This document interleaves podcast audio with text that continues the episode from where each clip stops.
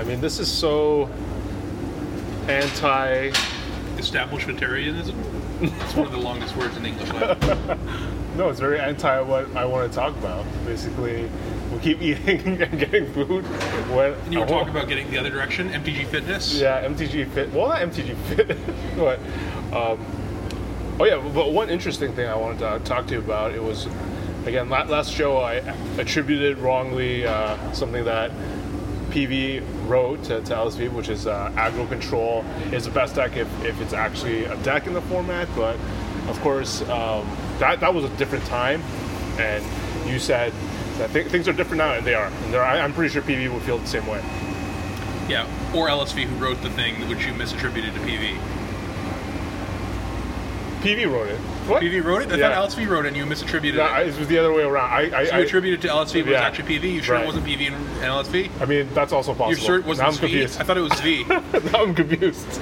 Mike Flores didn't write that. No, Mike Flores definitely did not write that. Mike Flores definitely didn't write that. Um, but what's interesting, he wrote something else, uh, PV, about fitness and, and everything, and how, and wanted to get your take about how sometimes you get these articles or people put a paragraph in there about like getting good sleep, about you know eating well and stuff like that. And, oh, we hadn't come to that in our podcast yet. So and he said, drink a lot of water. Make sure to stay hydrated during the event. It's better to get a lot of sleep than not enough sleep.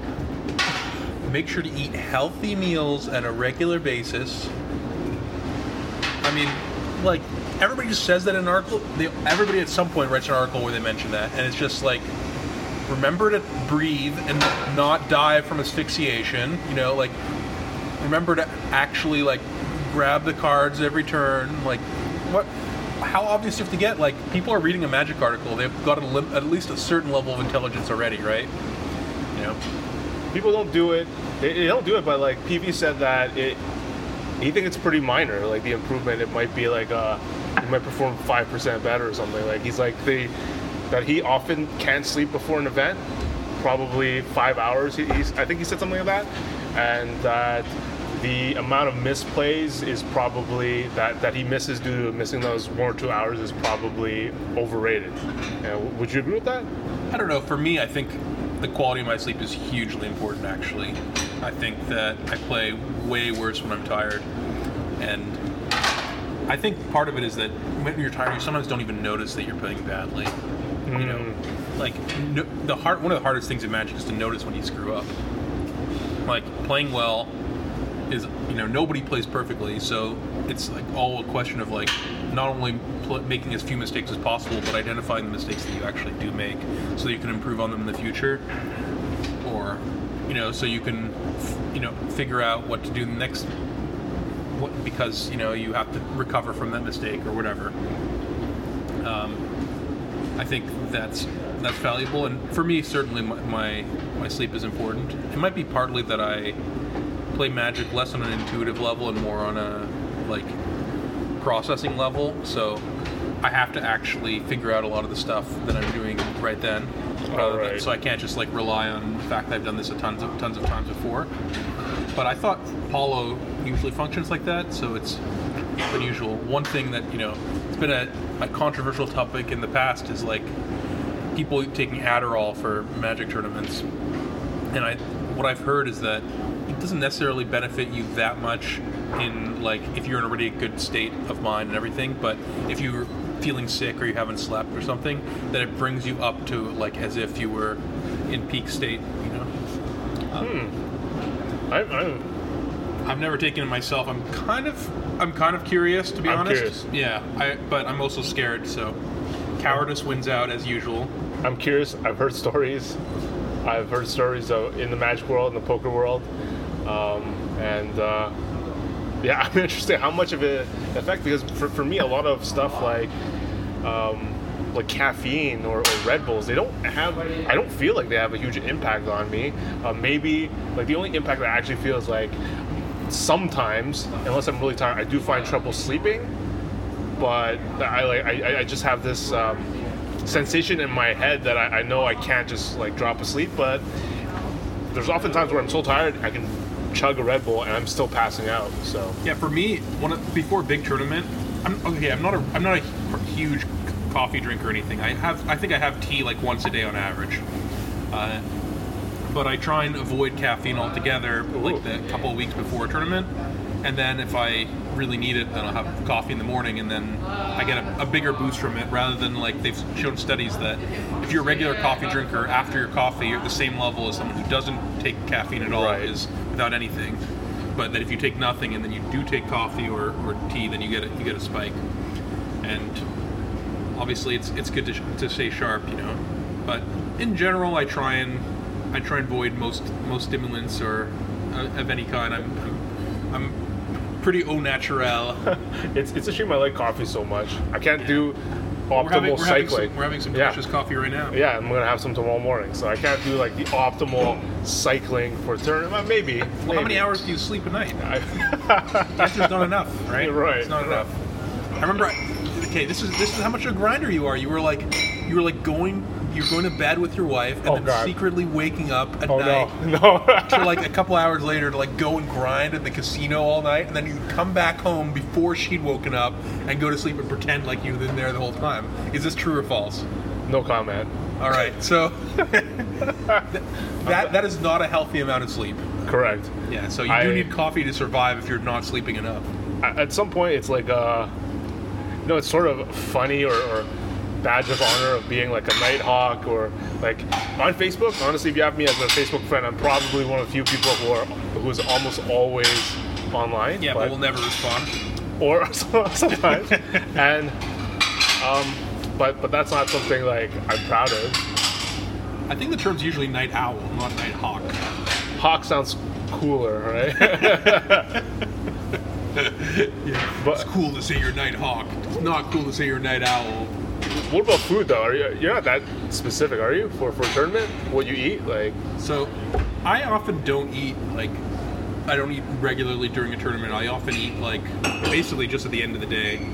Somehow, like I found that when I often I eat, I get like groggy or whatever, and there's there's a variety of things. I know like Suchin Kuo, who used to play, he wouldn't eat or drink the whole time during a tournament. He'd say like, you drink, you have to go, feel like you have to go to the bathroom. You eat, you get groggy. Like he'd be, you know, in like a type of fast basically during the whole time. I don't quite do that. I like to drink regularly, but I don't eat and. I think somewhat it like I get some of the maybe adrenaline like survival mode a little bit, and I maybe play sharper that way.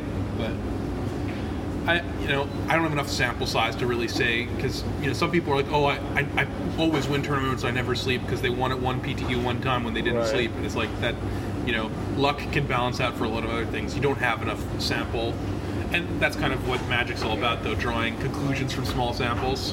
extrapolating without Yeah. having to play a thousand games Yeah. um yeah because i can easily make that conclusion from my first ptq win i won it with four to five hours of sleep i was either like so you slept twice your usual. twice my usual. I was probably like modal drafting because it was uh, core set sealed. But you know, when you open Spectral Ward in your seal pool, um, and then you draft white red when when it's consensus the best colors because they contain triplicate spirits and cone of flame. I mean, I don't think like I can say, oh, I didn't need sleep to perform well. Um, you know, I had five hours in good cards, so so who knows? I can't I can't say that from there. There's a variety of things that go into good tournament performance, right? There's your natural skill, there's your preparation, and then there's your, you know, physical state of mind, and then obviously there's luck. So, I know that like you know chess grandmasters and stuff, they they keep themselves physically very fit, and they think it's important for like endurance of long chess matches. And in Magic, we don't really have that thing. A lot of the best Magic players are not in good shape. I'm not in particularly great shape myself, but I've been in, in worse shape in the past, and I've been in better shape in the past. But uh, like, actually was in pretty good shape when I won the the, P, the PT, for whatever that's worth. I, I've been like, you know, on the cruise ship, I was swimming hundred laps every night, and also I was devouring a bunch of delicious food and stuff. So there's a mixed bag there, but I think there is something to be said about that. That you know, having having stamina is valuable, and being in better physical shape, I think, will lead to some advantages in, in tournaments as well. But I think, but I guess I guess we both feel that okay, for you, it's probably a huge difference. Probably like the sleep from like five, the difference between five and eight hours for you, maybe twenty percent. Yeah, maybe the thing is also with me, the I, I, my baseline, like even when I'm playing badly, is is pretty high. But like, so for me, an, an edge that I can gain is a lot smaller than edge you can gain from something. Like I'm Right, right. I if I can that. gain a one percent edge, that's a huge deal for me at the levels I play at. Whereas at the levels you play at, you probably need a five percent edge for it to be worth putting in a lot of effort to get. Let's say, um, and that's something to consider as well. But I think I do think lack of sleep affects me really strongly, and I frankly think don't think I'm a very good player when I haven't slept well. So But you, like sleep, way important. Diet and, and stuff like that, probably less far, important, Far less. far less for me. And, yeah. and you remind me, like that comment you made about um, the elite. It reminds me of uh, golf and poker when they start to hire like psychologists because they got the game ready, then they had to find other places that might give them a huge boost. And I don't know if it's true, but their thinking was like, okay, I've, I've got the best like golf swing coach or whatever, but what if I uh, maybe I have a big gap or big boost I can get from mental coaching, and, Yeah. and that's why they hire these sports psychologists to have like, okay, me and you were close in, in golfing skill, but my mental skill is now way higher because I have a, a a psychologist. Yeah, no, I think that's a big game. I think people don't really understand or value like both mental health or mental strength. Um, you know, like one of the, the, the top eight competitors at the most recent Mythic Championship, uh, Thien uh, Nguyen, I think is how you pronounce his last name. He he said like one of his proudest non-magic accomplishments was getting therapy, right? Right. and that he said it, he think it helped him a lot with with his magic game. And I, I think that makes a lot of sense. I think there's that maybe I wonder that with in my like PTQ days where I would always come a little bit short, if there wasn't something in my head holding me back that I was like scared of reaching the next level, that like you know I was afraid of success, and you know I like I didn't had never day two to GP until I already played a PT, so like the barrier to playing professional REL, I was like, you know, nervous about it or whatever. Maybe and maybe I was holding myself back at some level. I didn't really want to win, and I still don't know if that's that's the case or not. I do know that one thing I did was in local events. I used to split the finals all the time. I probably talked to you about this before, and then and when I get the PTQ finals, I would often lose, and so the local venture just stopped splitting in the finals, and I would I would crush people, and I gained like a bit more confidence there, and I felt like you know I shouldn't be drawing or doing any of this stuff. I'm just playing a tournament. I'm going to try and win the tournament, and then I eventually did win a PTQ, and actually they, they post the stats of t- win percentage in elimination rounds, and I have one of the top five, I think, In, in what? In the uh, if, of of PTs and GPs. Whoa. Mythic Championship. I think it's like Kai is number one or something, and I'm like number four or five. The, the, the challenge with all this mental stuff, it's like hard to quantify, and some of it feels silly. For like, I saw uh, the GSP documentary, or, or, or I've even seen videos on like one of the greatest mixed martial artists of our time, of ever, and he said that after he lost uh, a very heartbreaking match, he saw a psychologist who told him to carry a rock in his bag and that would be like sort of like his, his burden, his weight that he would feel not just mentally but physically. And at some point, his task was to drop that rock in like a river or something.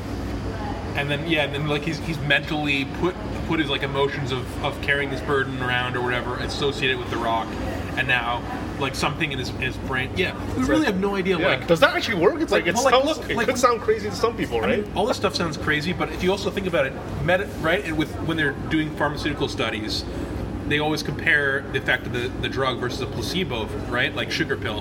Why do they have to do that and of just comparing it to people taking nothing? Well, because it turns out a lot of people who take the fake pills get better because just they believe it in their head. So we, we have no idea why does this happen. Like you're they're literally taking a pill that has sugar in it, and their cancer is getting better or whatever, right? It's we're not it's not like uh, you know you can understand this for you know for like mental illness maybe right, that it's like oh some psychological effect there, but it's literally physical illness. Like they have like you know some kind of rash and they take sugar pills and they get better. It's like, Right. how does this happen? It's just because like somehow your body believing it and you being in like a positive state of mind like helps everything. It's just like people who are severely depressed feel physical pain as, well. Like and, and it's like our mind and our body are just like connected. We don't really understand the connection fully. There's more and more stuff that we're learning about things like I know someone who is, is studying like you know neurobiology and stuff, and he's and saying that like they've done things on mice with they have put these this algae basically into their brains, and like so that different amounts of light light up different parts parts of their brain. They can effectively remote control mice by like lighting up different sectors of their brains to Yeah, move them around I'm using this algae. Like it's, it's messed up, right? Like just think we it's it's just so weird as we're in a completely new world and we're just discovering more and more stuff. Like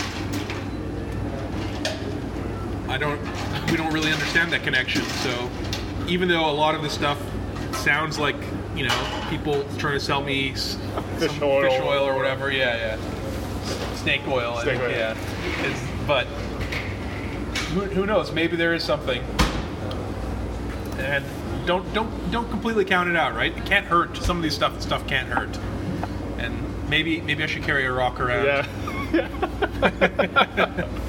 um, yeah, it's hard to tell. Definitely hard to tell. Um,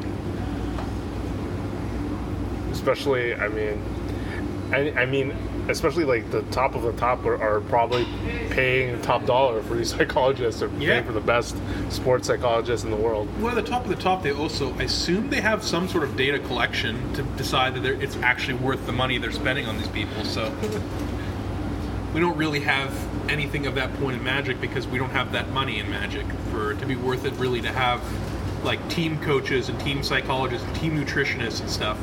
When we get to that point, then oh, you you bet all the pros are going to have workout regimens and nutritional regimens, and they're going to live in a house and they're supposed to do this and that, and there's going to have someone someone putting a rock in their bag. I'm sure at some point, you know, after they they lose some tight match playing for top eight, you know, like, but we're, we're not there, and I don't know if honestly we'll ever be there because I don't I don't know if Magic as an esport is going to ever grow to that level. I, I'm I'm hoping for a like five x increase, you know, but but like we'll probably only see that stuff when we see like a twenty x increase. I've also read like research that meditation is good for you, and Yeah. I wonder why though. Like from a from a evolution standpoint, like how, why why it might have been good for people in the past to, to meditate. Well, I don't know if it, I don't know if it necessarily was so good for people in the past. I think nowadays we're so disconnected from the reality in the present moment. We're on our phones all the time.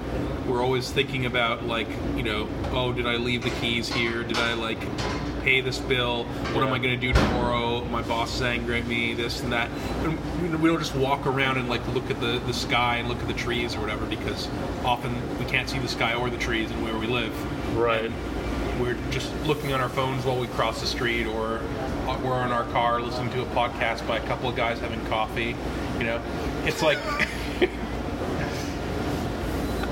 like I, I think there's definitely something to be alive and be in the present moment. Like uh, something i studied a lot of was like eastern uh, philosophy basically you know zen buddhism and taoism.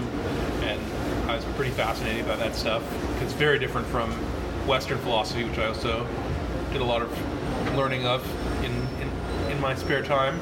But and kind of being accepting where you are being present in the moment all that stuff you know you- can understand how that has psychological benefits compared to just having windmills in your mind right? Where you go deeper and deeper into thought patterns of oh I can't believe I punted that match. Oh I would have I would be locked for top eight right now if this had happened instead of like la la la la la. Oh I'm playing a match right now instead of like oh I can't believe I'm unlucky in this match. Like last match I screwed it up. I'm gonna I threw it all away. It's all my fault well no if you're just focusing on what you're playing doing right now you know I think that that is one strength I have is that I'm good at focusing in on the, the present moment. I have a very good ability to focus, and So when I'm playing a match of Magic, I'm able most of the time to eliminate the outside world and just that this match of Magic is what I'm focusing on. Now, when I'm streaming, it's that the, the lesson is to not just do that. So maybe it makes me worse at Magic. I don't know, but it's uh, it's it's valuable because you don't want to think about what this match means if you win. You don't want to think about how you screwed up your last match, even how you screwed up that last turn. You just want to think, what is the best play for me to do right now? What Yeah. should I be doing? It's a ch- it's a challenge. It is, yeah. All this. We have the, we have some practice as kids playing chess, right? Of uh, of doing that stuff to a certain extent. Though I remember as a kid playing chess, I was I used to be a lot worse at it. I'd be like thinking about an episode of The Simpsons I saw last night or whatever nonsense because my opponent was playing so slowly because I was like you know seven years old playing against some forty year old man. I get up, run around the room, come back. They're still thinking about their move. Um, to, all this to bring it back to the topic I want to talk about is our our experiences with uh, different weight loss techniques and, and, and diets that, that we've heard. Like, you know, there, there's been a lot of craze over keto or paleo over, over the last few years. Well, you lost 200 pounds on paleo, right? I lost almost two. No, I'm currently 200, which is my all-time high. Um, but that's largely. You know, I, I don't believe it. You look good. You look good. Thank you, thank you. I think, I think it's the thing is like, like a lot of different vices or temptations or, or things like if, if people weren't tempted, I, I imagine there'd be a lot more fit people. But me, like, I love food, I love ramen, I love. Um, I mean, you know, again, earlier this podcast, I said I wasn't going to go deep on capitalism, but you know, they make these delicious food things so that they can sell them, so they can make money. They they add sugar and salt to all this pr- stuff that we eat because it's addictive and it makes us want to eat more, and so we're fat. right. Versus like you know, in the let's say 50 years ago, people would cook all their food at home with natural ingredients and stuff. They wouldn't add sh- sugar and salt to everything, and but now there's just corporations have done all this, put a lot of money and studies into figuring out how to make their product the most addictive they can. You know, so that after you eat one, you want to have another. Like you know, literally Lay's chips, right? It's like bet you can't eat just one. Well, that, that's that's their slogan, right? Like slogan and that, that's how it is. So that it's, it's very easy to get fat, and there's all these different diets you can you can do, and I think a lot of them work if you actually stick to them. They basically all work. The question is, what happens when you stop sticking to them? Because, like I've done low carb things in the past, and it's very effective. At the beginning, you also lose a huge amount really quickly, and it's and that's like satisfying. You feel good about it, right? But the problem is when you you fall off the train. and At some point, you fall off the train. At some point, you want to have like a, I'm a piece of cake on like you know whatever some somebody's 80th birthday or whatever you know, and and then oh that cake is so good, you know, and Yeah. then like you Yeah. start thinking oh maybe I, re- I want to have like a piece of bread or whatever because I haven't had bread in ages and and eventually you fall off and you fall hard and then you gain the weight back really quickly. Um, I still remember the first time you did the diet since I knew you, and there was a huge difference. You would go, we would go to either A and W or Wendy's, and you would get like salad no dressing or something, right? Yeah. Or something like whatever the most extreme low calorie thing there is, and and yeah, you you look great.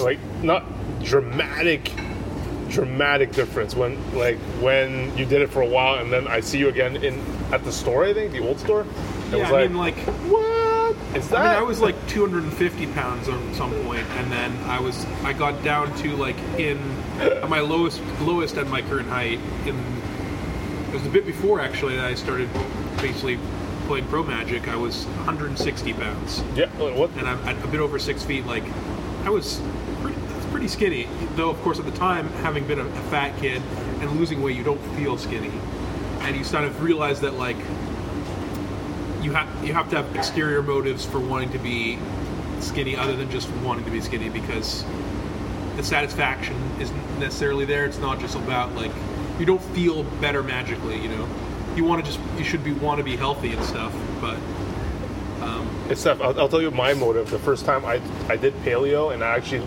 went from roughly 200 to roughly 175, and I looked great. And it was because at my highest, I went. I was at a family Christmas party with my in-laws, and my uncle-in-law was basically laughing at how fat I was, and I couldn't. I could also felt embarrassed that I couldn't fit perfect. I still fitted them, but it wasn't perfect. Like these shirts they were buying me as my Christmas presents, my my in-laws. So I'm like, you know, it's like f that guy. I'm gonna show him, and then I get whipped into shape. But now I don't. I need that extra motivation. Well, for me, my motivation was the first time was mainly I wanted to see if I could do it. I wanted to challenge myself, which is often my motivation in doing things. And I did do it. I lost, you know. Yeah. And like at the end, like I lost the last bit of weight, like going on a canoe trip, like in the wilderness or whatever, where you just like. I, I was getting a lot of exercise too, and I think that was important. Though, ultimately, some people think you can just do a bunch of exercise and lose a ton of weight, and that's not really how it works. It's you get into good good shape, but you don't.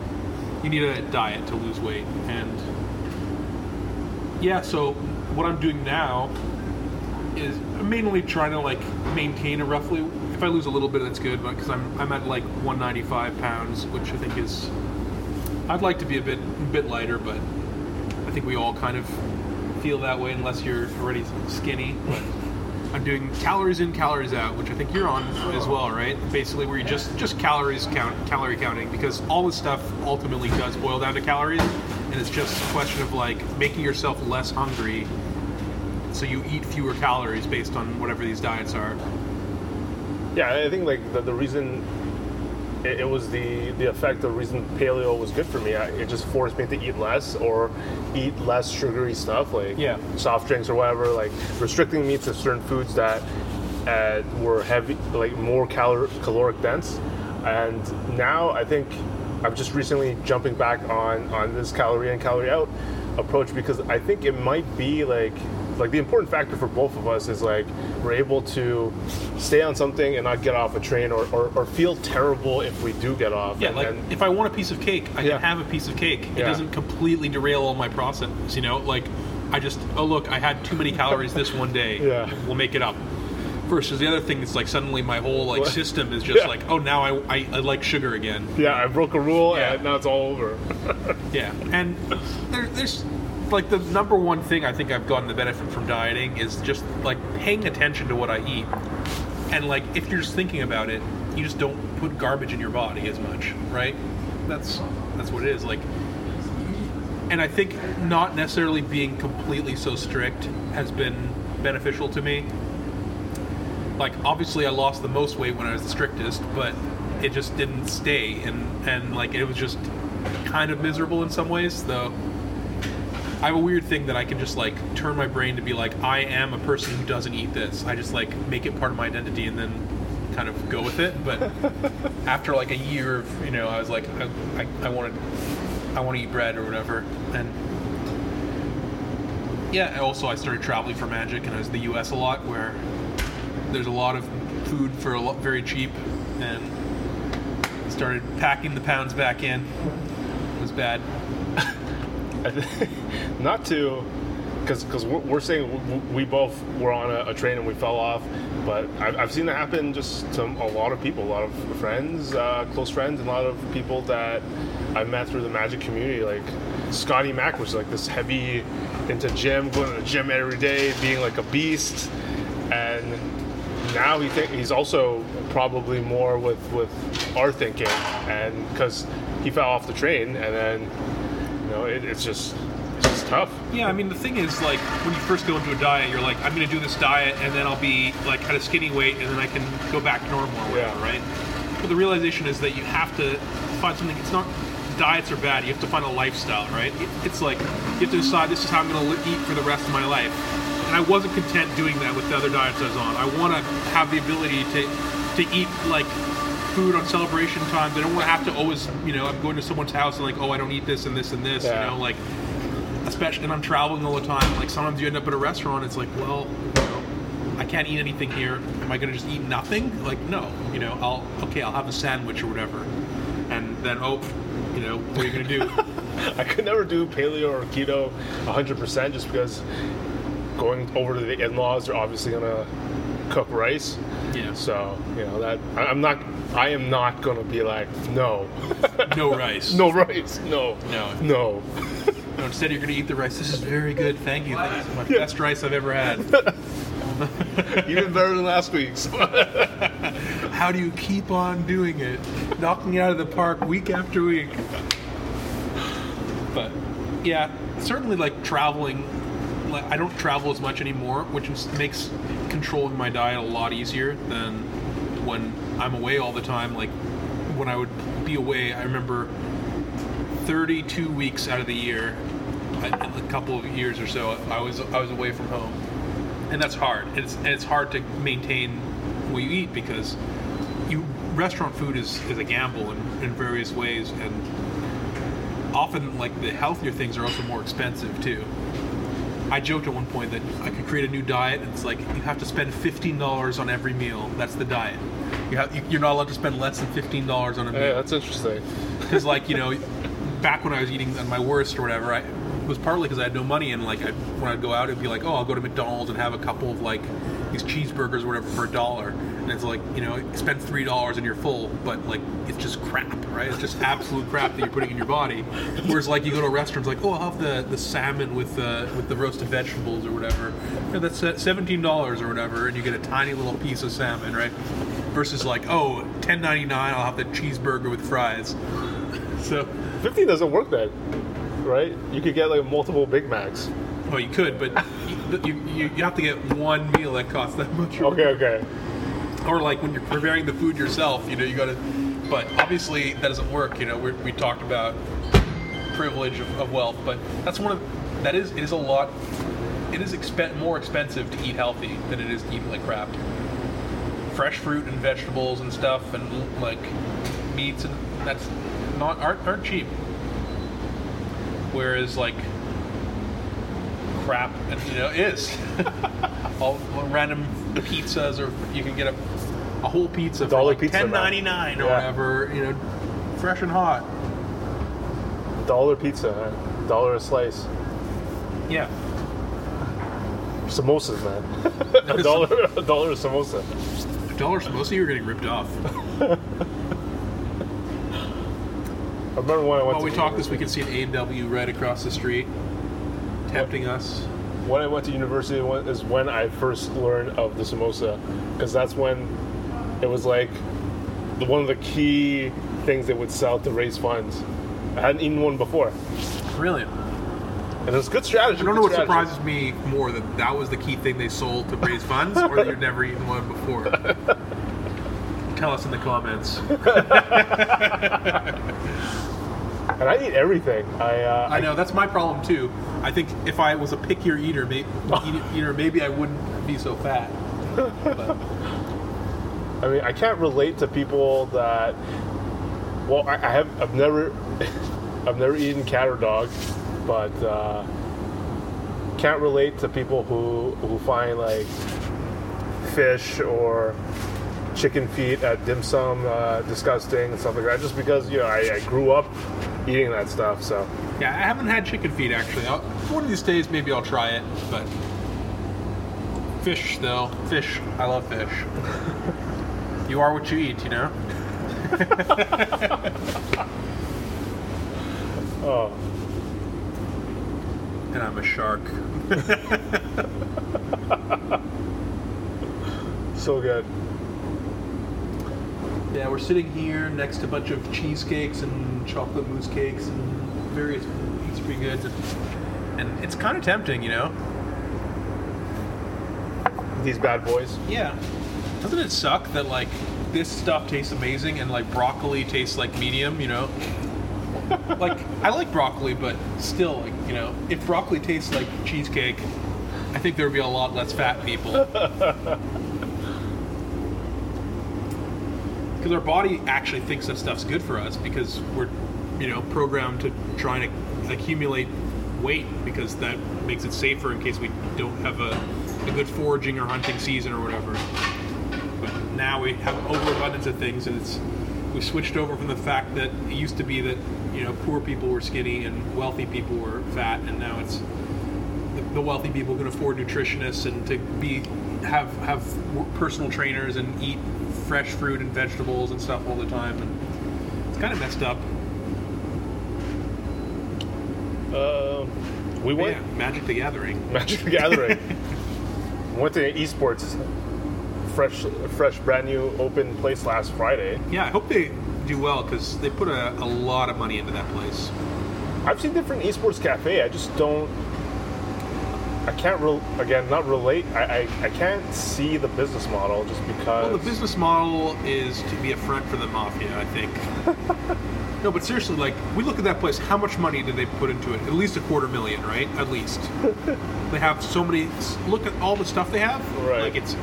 I would be surprised. I wouldn't be surprised if it was half a million that they buying all those computers and chairs and like the VR system and even all the all this like you know rem- arcade game things and video consoles and couches and full screen TVs like and they ch- sure they, they charge seven dollars and fifty cents an hour. That's a lot of hours of people playing in their stuff for them to make make profit. That assumes that there's no like technical problems and nothing breaks. They have to hire people to like work there. They have to pay for the rent in the space. I just don't get it. The, the my my napkin math doesn't check out so yeah, maybe I'm completely out of touch, but I thought like internet cafes died because the barrier of entry. uh, Like not everyone, can, not everyone, but it's easier to access the internet now compared to before. Where I even, I'm pretty sure I went to these internet cafes or, or had to rush and, and get something printed fast, and and I could see gaming systems, even that at, at the time, like super high end gaming systems being out of reach for my budget and possibly needing to go to these places. But uh, I, I do see the appeal of, of uh, what we did last Friday. Me, you, Mexi, my wife playing League of Legends and just like physically we got her together. hooked we got her real hooked We got her hooked, and no, you guys got her hooked because that was actually my first time playing as well. But yeah Riot owes me a commission there is a positive in, in just all all of us being there, but I, it's not something I would do like. Well, because it was opening night and not many people showed up. I think that's why, or the computers weren't ready. That's why we had we were able to play free the entire night. it was just opening night that's why it was free And and no, but they said that on on, on their ad it was like one free hour or something. oh did it okay So it's like okay, everything's ready for the night, and it's like, will we still play? Like all four of us, seven fifty I mean, we each. there, yeah, we were there for like what four hours. Like that, even seven fifty is is kind of expensive. Uh, Places I've been to, some, you know, that are not as nowhere near as nice, were like two fifty an hour or something, right? Which seven fifty an hour is a little steep when if you're there for a while. Like that's uh, that's their plan to pay it back, but like you ha- have to really go there because you want to go somewhere super nice and. Usually, you don't own a gaming PC because you can't afford something nice. It's a catch twenty two. Yeah, So I don't know. I it's a cool cool place, and they really really wanted me to go there and play their ca- uh, amateur League of Legends tournament because the guy looked is like, "Whoa, you must be a pro." I'm like, "Yes, but not at this game. I'm really bad at this game." what what I do want to see is places like this succeed in terms of being able to make maybe host and make money off of tournaments from the from the rake or wherever that that they take uh, because there's like for example uh, Smash Brothers, which is like the super hit fighting game, like the hottest fighting game in the world, or has been for the past few months. And I know of people that go to like a loft or an apartment every Monday to play a tournament where like the people who live there have a bunch of I guess TVs and consoles set up and, and they're taking in the money and but for me it's like it'd be cool to be able to like you know go Smash Bros. Street Fighter or whatever like be a spectator to the best of the best of the local scene and, and to be able to watch that. Or hey maybe they have it's feasible for them to have like a local Magic Arena tournament that would be not garbage in terms of uh, I don't know yeah, like the like the Super Arena Cup, right? Yours or Arena Super Cup or Arena Super Cup. You're pretty excited for that, right? You're gonna win it this weekend? I think so Yeah, I think so too, right? Is there anybody else good in it? I don't know anyone else except Rob Anderson and Rob Anderson, Grand Prix Toronto champion. and, and some some of the other people I've seen on the on the local uh, uh, local circuit. Yeah.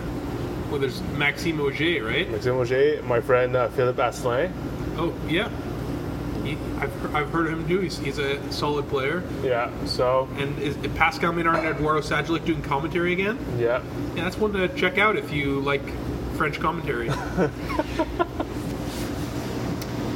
also, if you like watching KYT getting getting his ass whooped. oh man, it's not it's not gonna happen. No, you're gonna win. You're gonna win it. Should I stop by and, and, and go there? Can cosplay as a cheerleader. Just give give wave some pom poms around. Be like KYT, KYT. He's your he's our man. If you can't win it, someone else can.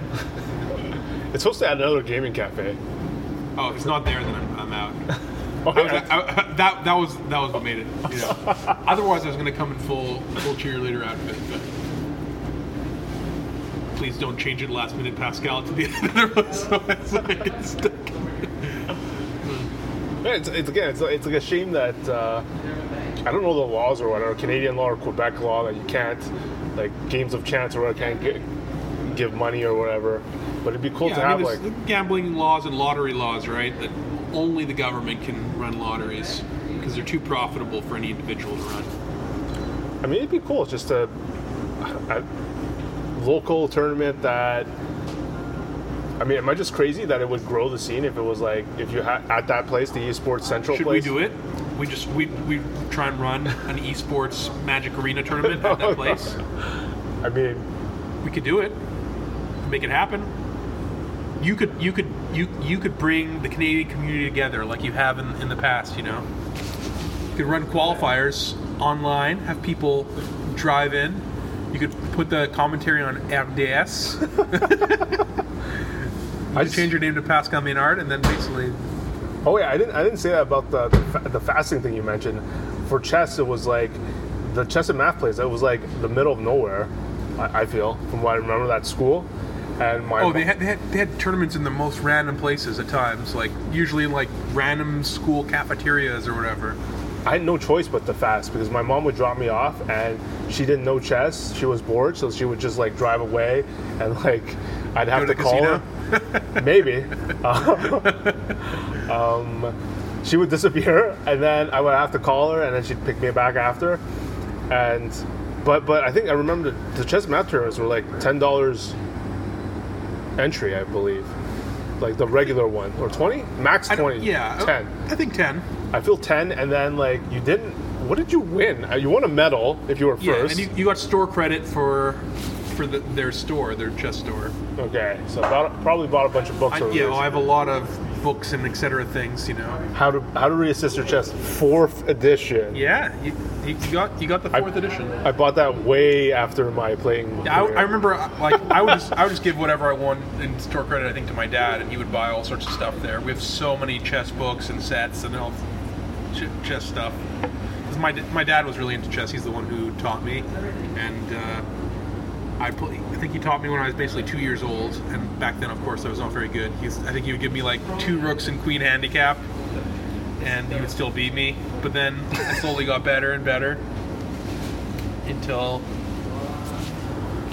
I was like the, the best in my school basically in kindergarten. Well, I'm just thinking, like ten dollars, and that's the spot where I didn't really become friends with you there. I just like knew of you, and we've talked a bit. That's my recollection, and You'll have various. I, I would record my games, right? So I have many games saved of me of me crushing you. I feel like I met some really close friends. Uh, not close, but I became close with a lot of people during that time that I would see because they would host one like every month. Actually, I remember that. I think it Maybe was even more than that. There were- there were a, there were a lot of tournaments. Right, the regular one was every month, but then they'd host like something called the Grand Prix every few months, and then they'd have different types of tournaments. I remember basically going to a tournament every weekend, pretty much. Okay, well, you were on a, on a on a jam schedule because of your dad. yeah. Um, and my parents didn't, didn't care about my career, unfortunately, uh, but I don't blame them. Um, they have no concept of what a Yeah, you chess player. You or did like, you just do it yourself. That's kind of kind of cool. and the point is like it, it was am i just crazy like these tournaments like they just gather people around and and like if they weren't tournaments i wouldn't have kept playing for so long i wouldn't have kept seeing these people Yeah. so like for me it's feasible like they do like a $10 street fighter tournament people can even spectate the best of the local scene with, with all the nice setup that they have I mean, if there hadn't had Magic tournaments in the local scene, I wouldn't be playing Magic now. Like, you know, a lot of these like face to face would hold tournaments basically every weekend, where you first place would be like a Mox, right? Moxes weren't worth what they were worth now, but they're still worth like 400 bucks or something. And like, that was a real tournament. That was a reason to like play and to be, try and get better. And those tournaments would bring out like all the best players in the community and by playing with the good players all the time for something, everybody would get better and would keep playing, and it was kind of fun. I felt in some ways that was like the golden age of Montreal Magic, and then like now I come into a store and the tournaments are like like the same entry fee basically, but then like you basically if you make top eight you don't even get like your money back and you, you come first place you get like 100 credit and they give like a drawing for a volcanic island to a random contestant and everybody gets one pack or something. And it's just such a different structure that just is not something i'm interested in participating in and not something i would have played in to push me to get better and better back in the day. We're at the age where store credit we don't really care about having store credit I mean, store credit is fantastic, like especially at one of the greatest Magic the Gathering stores. And no, but look, the thing is, store credit is effectively money, right? We talked about when we talked about this GoFundMe. Some of these people have who are who people are claiming are scamming, are have large Magic collections of dual lands and stuff. You know, like if you own all the cards in Legacy, you're sitting on like hundred thousand dollars of cardboard right that's very easy to liquidate. Similarly, you know, if you have $200 in store credit, I'm pretty sure it's not that hard to turn that into $150 cash or whatever, right? You just go and like, I would like to buy this volcanic island with my store credit. And they're like, okay, I would like to sell this for cash. Okay, here's 150. Whatever. So, other than that, like, I mean, I still spend a good amount of money on cards. I have to get cards for all the paper mythic championships that I play. So every one of those I spend like a thousand dollars getting cards that I might need, and that I probably don't end up using all of them. And I'm extremely disorganized. So I, at some point I discovered I have like three play sets of Scalding Tarns. So that's a nice one to discover that I have random extra copies of. I'll say, but there's other random things like I think I have like way back in the day I would just forget like my remands at home and have to buy a new playset and so now I probably have like 50 remands or something stupid like that. the, the Red Bull tournament, I think it's Pace Cash, the Red Bull League of Legends tournament that uh, one of the workers, employees, or, or whoever that guy was, was trying to get us to play. So, I don't know, maybe. Mean, there's a Red Bull Magic tournament. I don't know if you've seen that they're advertising. There's uh, there's two arena ones and two real life ones, and then the top two finishers from all four get to play another real life one with like even more money and prizes. Altogether, two hundred thousand dollars in prizes for those those events and free entry. It's pretty pretty cool. They have some requirements and stuff, but it's a it's a it's a move in the esports direction. It's kind of exciting if I lived in Europe, I would definitely be attending one of the, the real life ones. They seem pretty sweet. You get to put like free sealed deck of Modern Horizons or something, and sixty thousand dollars in prizes for like two hundred people. It's not not bad. when I think about it, maybe I am being too blind and just caring about higher tournaments because at some point when I was still at the store, like Tuesday night modern, it would get 40 plus people. So if I if, I'm saying like something that grows the community, some somewhere to meet new people that play the same thing as you, local Tuesday night modern uh, or legacy, uh, Monday night le- modern was a good spot. Or uh, Yeah, that's one of the things that they do miss out on with the current era of arena, right? You don't build that community of people that you play with and learn from and grow with in the same way as when you would go to your local store and play an FNM and then meet a bunch of people. Like that's how I got into the Magic community. You know, I had a friend who taught me to play, and we went to FNM together, and then I met all these other people, you know, and like I'm still friends with some of those people I met at like my first or second FNM to this day, and that's pretty cool. That's pretty unreal if you think about it. That I because I met these people so long ago. And So it might be possible if we somehow sell this idea of running a, a Magic Arena tournament at this e- esports central place, or, or could do whatever whatever gaming cafe that would listen to us. yeah, well we'll see we'll see how much uh, how much of a deal they can make us because there's no way it's feasible if we're paying each for each person's seat seven fifty an hour, right? no but it would be cool. I mean, I'm always down to, for things that help and grow the community. I think that a lot of the changes that have happened recently have been focused on the top end stuff, which is what I'm mostly involved in, right? The MPL, like the, the, the Mythic Championships. Uh, and I think that ultimately the, the, that stuff just gets affected by the changes that make are made at a lower level. Like I don't, th- Montreal had a lot of Magic pros come out of it, and I, that's because I think of these tournaments and that this, this the scene was ripe for people to push themselves to get better. And if there's no incentives to do that, if there's no community that helps foster that, then it's just not going to happen. You know, you don't see that many good players pop out of nowhere. There's a reason that like tight areas produce multiple good players often. You know, like let's say in the Czech Republic, there's there's a lot of powerful Magic players there. You know, top pros compared to how their population. It's because you know they're a small, relatively small community. They've all lifted each other up. And I think that you know when you brought Canadian Magic closer together is when there started to be a bit of a, a magic explosion that you know people would communicate because of the internet. They could talk to each other. People in Toronto, like David Caplan, who lived in Toronto, I would never have like communicated and worked with him if it hadn't been for Mana Deprived, and I think both of us gained a lot from that. I, I learned of other other great players like Kyle Duncan, Sammy T, and you know, the real John Stern, Sean McLaren. You know, I can give I can give shout outs all day, but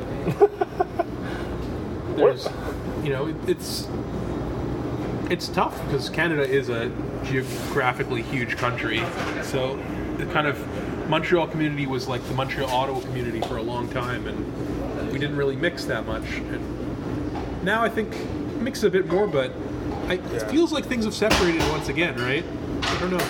You're, you're you probably have your your finger to the pulse more than I do. Yeah, I think the what happened was just that the internet was not like Twitter and Facebook, everything was new. So like the, the, the networks were just not there yet, not easily. You can't just be like tweeting at John Rowe or tweeting at um, all these different players. Phil Sams, Phil Sams, P Sams, or, or you couldn't. It was like because of Edgar Malclays. Echo Detective Dollywall. Now it's so easy. Like they're doing well, you could just tweet at them, "Hey, ship me a cyborg guy." But before, it was like Rude. I feel Legend. like I because of Doug. Man, honestly, Doug Potter was one of my first uh, online friends, and he was from Alberta, and uh, I think that's why even before I met Bosu, he had he had, he got himself a Mana Deprived T-shirt or hoodie. He had KYT tokens, but like that was like again no Facebook. It was I don't I didn't just chat one, with just one person is the seed that grows the tree or whatever and makes their, the community thrive. Like i think doug was actually pretty important for for spreading spreading the word. And like i ended up working with doug. Was- and he was pretty important to my pt win in, in terms of like some of the work he put in behind the scenes. And like you know getting to kind of encounter that that side of the room like bosu you know and would bosu live in montreal now? If if you and doug hadn't connected through mana Deprived? maybe not. Like this stuff has real effects on people's lives and it's it's kind of cool when you think about it you know that you just pay it forward right? Like uh, now I'm, I'm i'm i'm talking to you instead of giving you the cold shoulder. Like that's what you got from from, from all I'm thinking about like Francis Toussaint, who you also worked with, and oh yeah. now now wouldn't be surprising if like if if like we somehow we sh- the technology we shifted it a bit we moved around. I think now it would be less surprising to hear that i help people connect but it was different then. Then it's like i wouldn't ran there's no way to randomly talk to some of these albertans at that time Do you think, for all your work with this, that you deserve an invite to one of the Arena Mythic Championships? No. You feel entitled? I, I don't feel. I don't feel entitled. I actually feel like I. We talked about this earlier, and yeah, you're, you're you're too humble, man. You're too humble. But I do feel I did a lot of community work with uh, it. To be honest, when there was a special invite for near misses, and I had a few near misses, I think a couple GP top 16s or something, right? or, or PTQ top fours, and but then. I mean, part of me wanted it to qualify so bad because it was so. It felt so hard. It felt so impossible. Yeah, You're I've- I've been there, I've been 100 there. plus people, but uh, then, then I won two of them, Yeah. basically back to back, and uh, boss. felt really good. Felt really good. Hey, you've won more PTQs than I have, or that I ever will. It felt really good, and but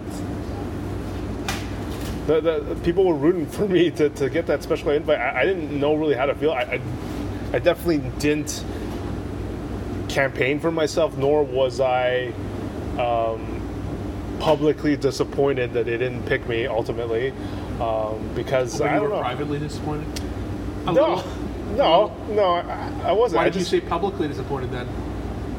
Uh, because I, I, I think I'm just like firing shots at people who like complain when they miss Sure, uh, the invitational. Someone else got there. and Unlikely stuff. story. Like, A very likely story. but yeah, no, it's.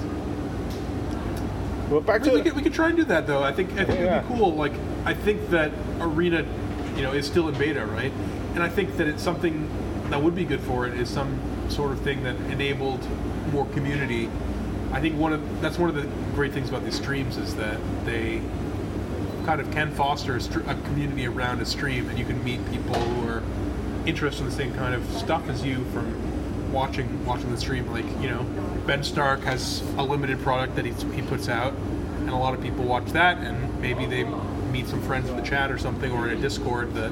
If Ben has one set up, I don't think he knows how to use it. But so, so I would do it this way. I would have the entry be just total opposite of what's been happening in real life on Paper Magic. I would have it bring it back to the chess and math days, five dollar, ten dollar entry, and it could be even like. Well, it depends how many people we project to participate.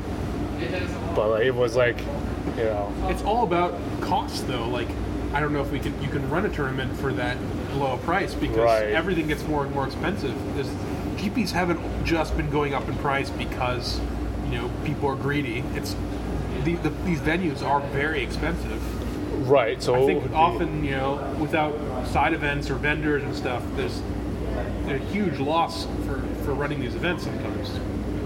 they would be, have to be convinced. Yeah, if we had to keep the margins low, we'd have to convince these places that we're bringing them new clients. Yeah, well, we'd have to get them to be like sponsoring us. Yeah. And maybe we'd have to talk about them on this podcast or something, you know. Have to Yeah, sell out to the corporate overlords for, for, for the good of the community. It's So complicated. It's, yeah, it is complicated. We could start a GoFundMe. Support the Alex Hayne KYT tournament series. We have to we have to come up with a better name than that. I mean, like, Table for you. all right, all right, it's gone long enough. I'll, I might even chop this to two episodes because Yeah, this was a long one. We need to, we need to cut it off. And and you definitely uh, to cut out that part where you said all those disturbing things. I didn't say anything. All right, Uh huh. So you so you're gonna cut that part out then? Because I don't know if I can be associated with someone who said all those horrible, horrible, horrible things like we about said. Phil Sams. like we said, don't tell us. Uh, don't tell us personally if you love us. If you truly love us, you don't even have to say it super publicly if you're shy. Just tag someone. Tell someone else. Like actually, yeah. Just tell one of your closest friends. Oh man, I, I really love this episode. I really like this podcast. You should check it out. That's it. You don't even need to tell us that you did it. Alternatively, you can send me some cryptocurrency, preferably Bitcoin, to the. I'll we'll, we'll link my wallet address. And, no, I'm kidding. Shoutouts to Sergio Ferry. yes, uh, shout outs to Sergio Ferry. Sergio is gas. I know he listens to our podcast too, so he'll enjoy this shout out. Bitcoin, man. Bitcoin. All right. Hope you listen to our next one as well. Love you guys.